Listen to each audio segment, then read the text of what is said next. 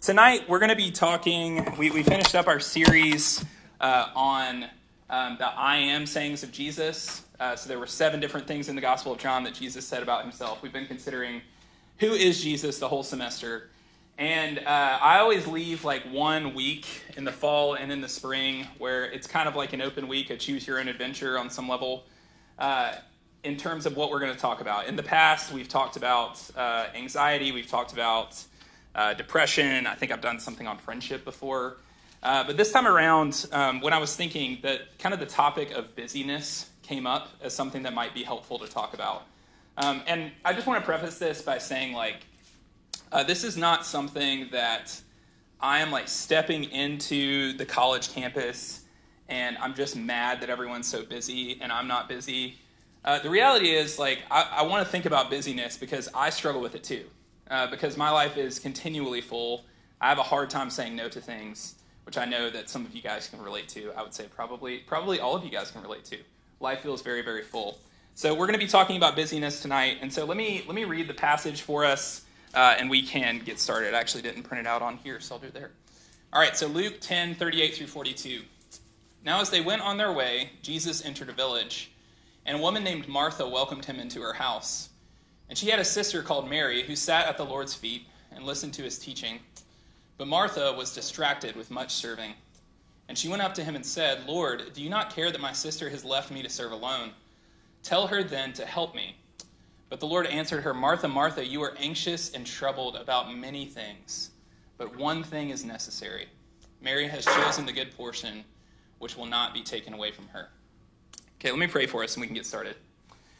Heavenly Father, uh, we thank you for this time that we can come together and talk about something that I think is uh, important to all of our lives. Um, this feeling that we have of when we look at the beginning of the week, uh, we just think that I'm going to have to do every single thing that I want to do faster than normal in order to squeeze everything in. Um, Lord, we're just so bogged down in busyness so often. Uh, so, Lord, I, I pray that you would meet us where we are Lord, that you would come to us and that you would speak words of uh, peace, words that lead to rest. Because, uh, Lord, I need that, and I know my friends here need that as well. And so, Lord, will you, um, will you give us the rest that only Jesus can offer? All these things we ask in his name. Amen. Okay, so like I said, we're going to talk about Jesus and our busyness, and I just want to consider from this passage just kind of two things. One is the source of our busyness, and the second is the solution to our busyness. So, the source of our business our busyness and the solution to our busyness. Um, so, this passage it begins with uh, just telling that Jesus is entering into a village. Uh, we know from other gospels that the village he's entering t- into is Bethany. It's right outside of uh, it's right outside of Jerusalem. We actually talked about that with one of the I Ams. Uh, but Jesus' fame is kind of spreading. So whenever he shows up in a village, it's a big deal. Like people are aware of it. And so Jesus walks into this village, and then it says that Martha came out to him and welcomed him into her house. And so what Martha is doing uh, is she is recognizing, like, okay, there's this famous person coming, this, this teacher, he's well respected, he's been performing all these miracles, there's rumors that he might be like the Messiah. And so she's thinking, like, somebody's got to welcome this man into, into their house. And so she's like, well, it's got to be me. Like, I got to go for it. And so she goes to Jesus and she welcomes him into her house. And in the ancient world, this would have been a little bit more complicated than it is in our day. Um, so, for instance, uh, many of you have been to my house, and generally I'll be in the kitchen, like doing something whenever you get there, and you show up, and I'll like yell over my shoulder for you to come in, you know, and you'll like do the awkward thing and look and see if I'm wearing shoes. If you need to take your shoes off, you know, that's kind of the deal. So that's that's kind of like a modern welcoming someone into your house, but in the ancient world, it would have been a lot more complicated. So, like at, on a basic level, it would have entailed definitely taking off shoes, probably uh, providing water and actually washing all the people's feet who are coming in because they didn't actually have plumbing and a lot of that just went on out in the streets. So you got to wash people's feet. Uh, you need to offer them water to drink and you need to prep a pretty extravagant meal for someone when they come into, into your house. So the second that Martha like welcomes Jesus into her house, it's kind of like a timer goes off of like, oh my gosh, like I got to do all this stuff. I got to do all this stuff. And we see it in the text that that uh, Martha is feeling that. It says she was distracted with much serving. And then it says her sister uh, just came and, you know, sat down at Jesus' feet. And of course, like, you got to imagine, like, let's try to be empathetic with Martha. Let's try not to just throw some stones here. Uh, what was she feeling? Why was she feeling the way that she was? Well, she's welcoming in this great teacher. She's welcoming in all these people. There's so many things that have to be done, and she's focusing on them.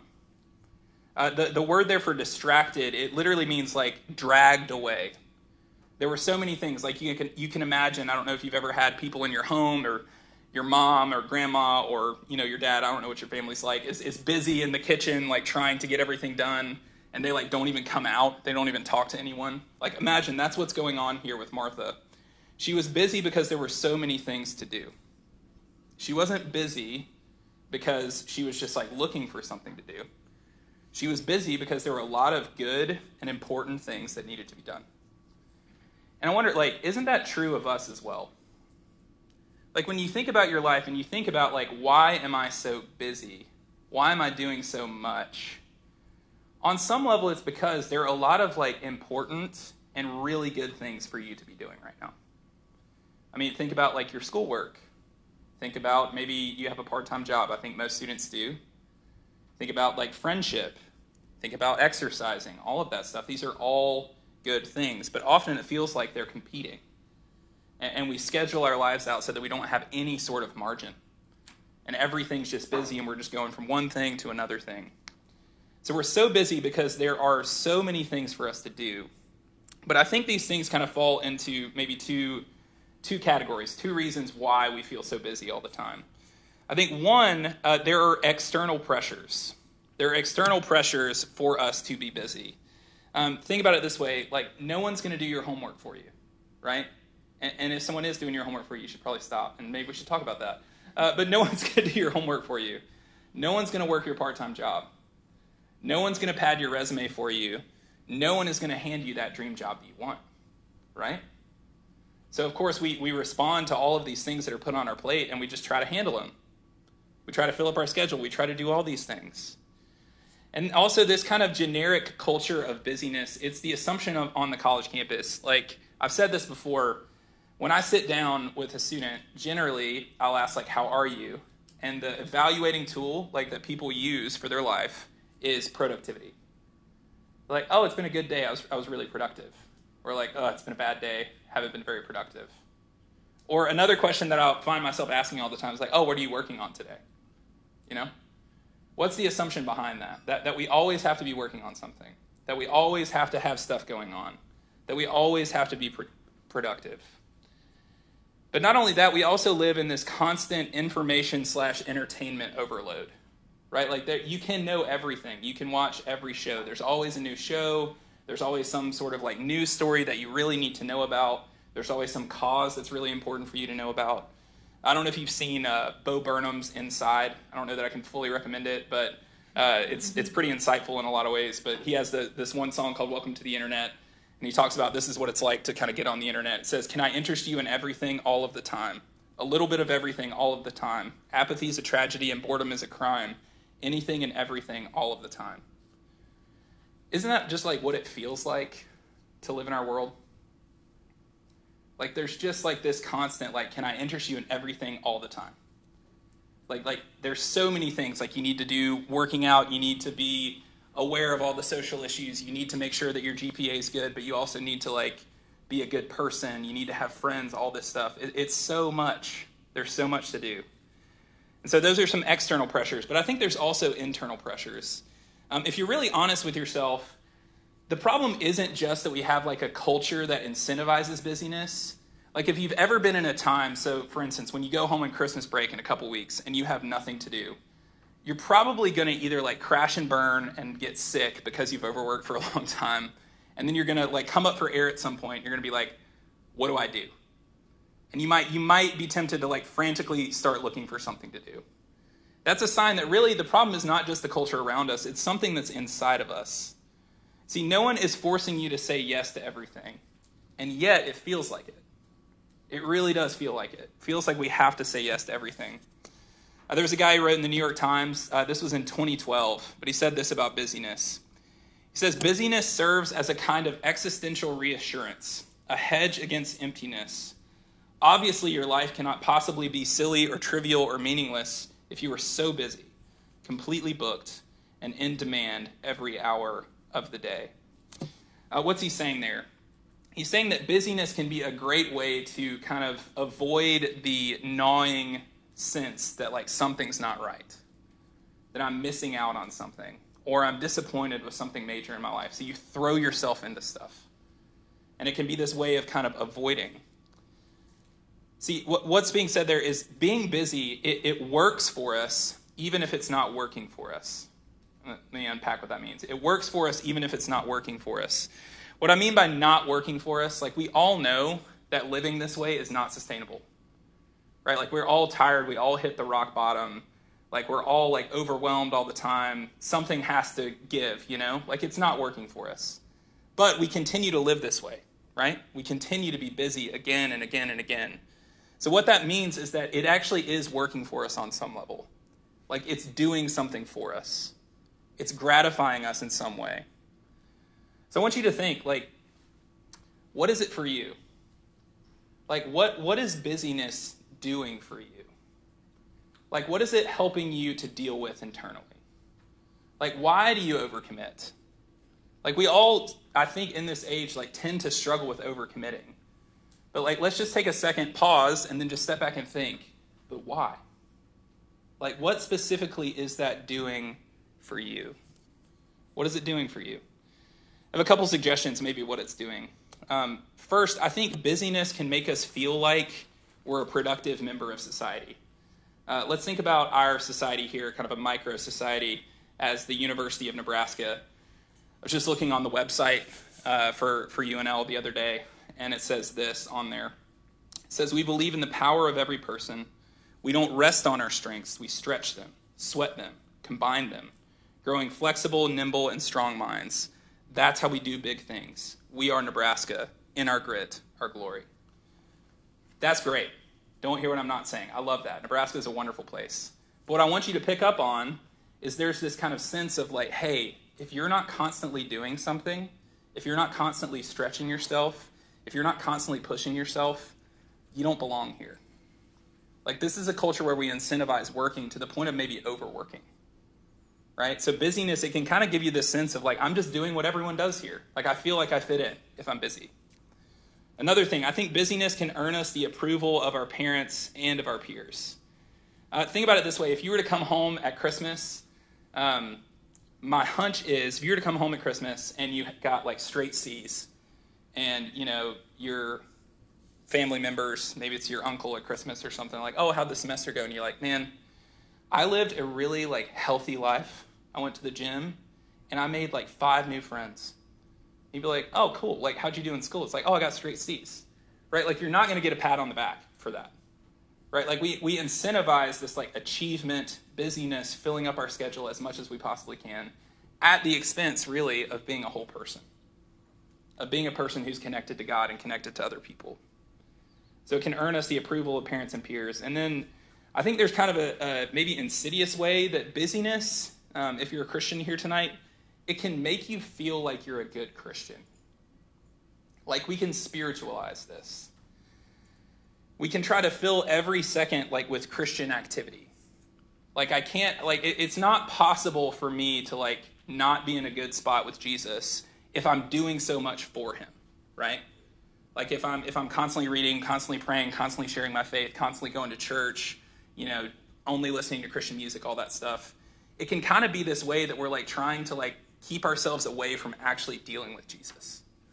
Like rather than bringing our guilt to him, rather than bringing our pain to him, we're just like, no, I'm just going to shove like Christian kitsch at it. And nothing's going to be able to get to me. So busyness can make us feel like we're a good Christian. I, I don't know what it is for you, but those are just three suggestions that I came up with. But what do all of these have in common? Like, what do, what do all these have in common? I think the thing that they have in common is that they can help us feel like life isn't so out of control. All of these things. Because I think, I think the, the, the reason is this the real source of our busyness, it is a commitment to believe the lie of all lies, which is the lie that was told in the garden, which was you can be God. You can be God. You can be everything for everyone. You can be everywhere. You can know everything. You don't have to live a life of limits.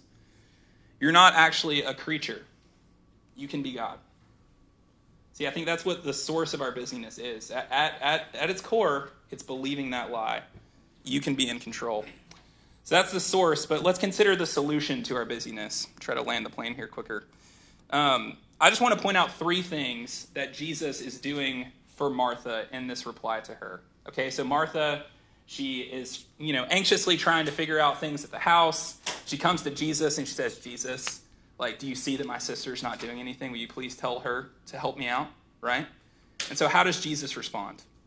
Uh, Jesus says this says, Martha, Martha, you are anxious and troubled about many things.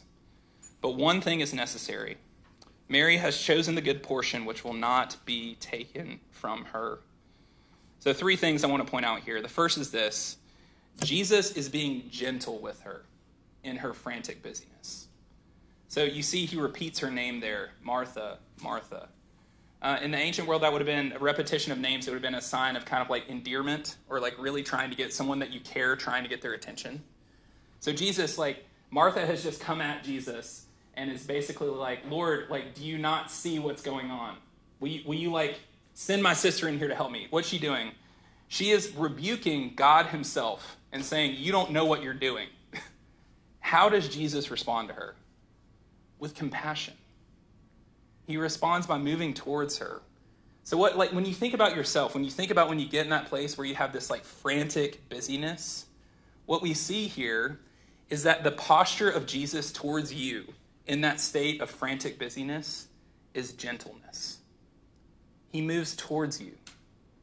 He moves towards you in that. He, he doesn't just like shut you down and say, well, it's easy. Like you just got to stop doing this.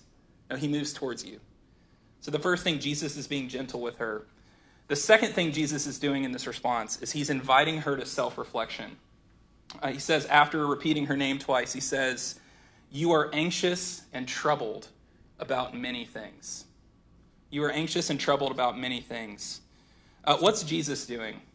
It's like Jesus is coming up to her and kind of holding up a mirror.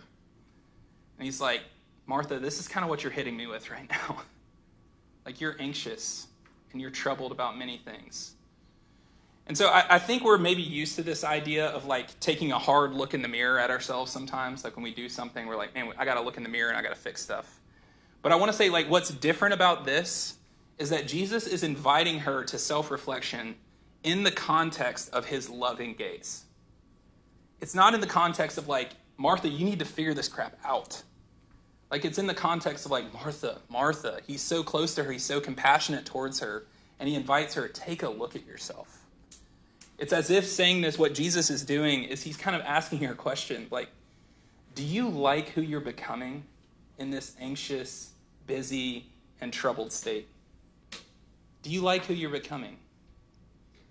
And what about you? Like when you think about your life, when you think about like how busy you might be, how much time you spend doing things, how hurried you feel. Do you like who you're becoming in the midst of that life? Like, do you like what it's doing to your mind? Do you like what it's doing to your relationships? Do you like what it's doing to your body, to your soul? I think Jesus is inviting us to ask those questions here. Do you like who you're becoming in the midst of your busyness? So Jesus invites her to self reflection. And then, third, Jesus is inviting her to choose the better portion.